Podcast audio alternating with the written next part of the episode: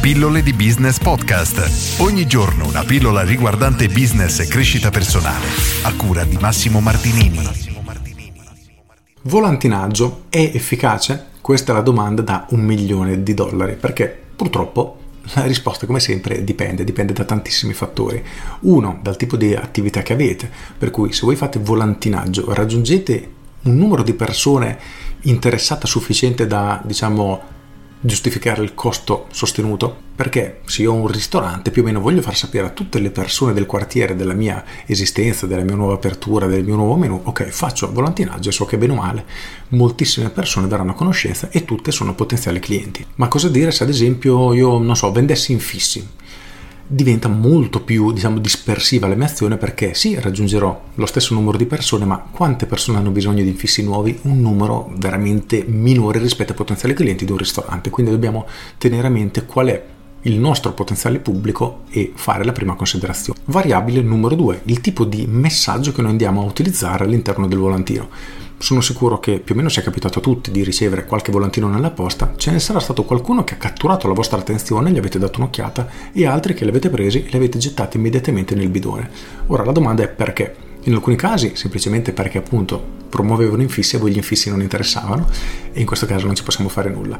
Il problema è quando invece venite raggiunti dalla pubblicità di un servizio che potenzialmente potrebbe interessarvi ma non cattura la vostra attenzione e la buttate via immediatamente e questo purtroppo succede spessissimo. Quindi la seconda cosa da tenere a mente è quella di creare una comunicazione efficace che catturi l'attenzione del cliente, gli faccia capire effettivamente chi siete, perché dovrebbero scegliere voi e li inviti a venire nel vostro locale, telefonare, prenotare una consulenza, dipende quello che fate.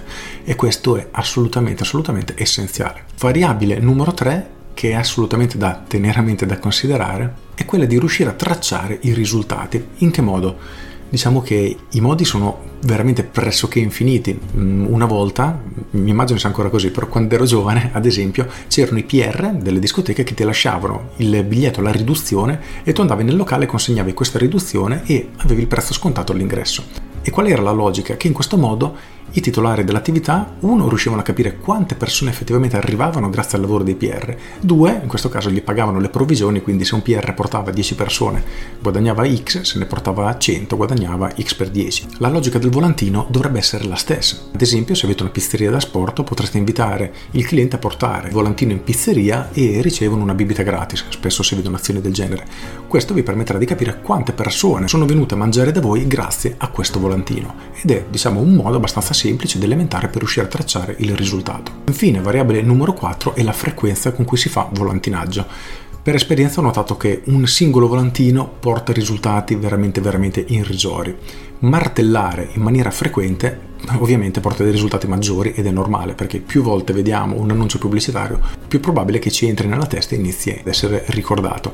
Il punto è che fare volantinaggio ha un costo tutto sommato Mm, sostanzioso se confrontato con la pubblicità online, perché oggi con i social network possiamo fare praticamente la stessa cosa, perché l'obiettivo è lo stesso, far sapere alle persone della nostra esistenza, fargli sapere perché dovrebbero scegliere noi, eccetera, eccetera, eccetera, ad un costo solitamente minore. In più abbiamo anche il vantaggio che online, in diciamo veramente pochi clic, possiamo anche raccogliere i contatti del cliente. Invece di fare un volantinaggio con portami il volantino ti regalo la pizza o la bibita, online lasciami numero e email e ti invio un coupon per una pizza gratuita. Qual è la differenza tra le due azioni? Che nel secondo caso abbiamo catturato il contatto del cliente e possiamo utilizzarlo successivamente per mandargli ulteriori comunicazioni, invitarlo a provare la pizza del mese, fargli sapere di un nuovo ingrediente che abbiamo messo nel menu, eccetera, eccetera, eccetera, a costo zero. Quindi riuscire a catturare i contatti del cliente è fondamentale nel business di oggi, ne ho già parlato più e più volte, e online riusciremo a farlo in maniera molto veloce. Quindi sotto questo aspetto l'online al momento surclassa il volantinaggio dal mio punto di vista. Per le attività che hanno un budget tutto sommato importante, invece, sarebbe più saggio utilizzare una strategia multicanale, quindi sfruttare l'online e sfruttare anche il volantinaggio per creare un effetto molto molto più impattante. Però diciamo che a parità di condizioni, con un budget limitato, io purtroppo ad oggi sono costretto a consigliare l'online.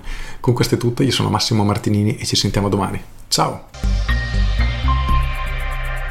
Aggiungo, ti è capitato di fare volantinaggio recentemente? Se la risposta è sì, lasciami nei commenti la tua esperienza perché per le ultime due campagne di volantinaggio che ho gestito indirettamente per dei clienti, nel senso che sono riuscito a monitorare i risultati che ha avuto per l'azione che ha fatto, il risultato è stato veramente veramente scandaloso. E paragonatolo all'online c'era una differenza praticamente di 1001 quindi proprio un, un rapporto talmente diverso che non aveva assolutamente senso fare.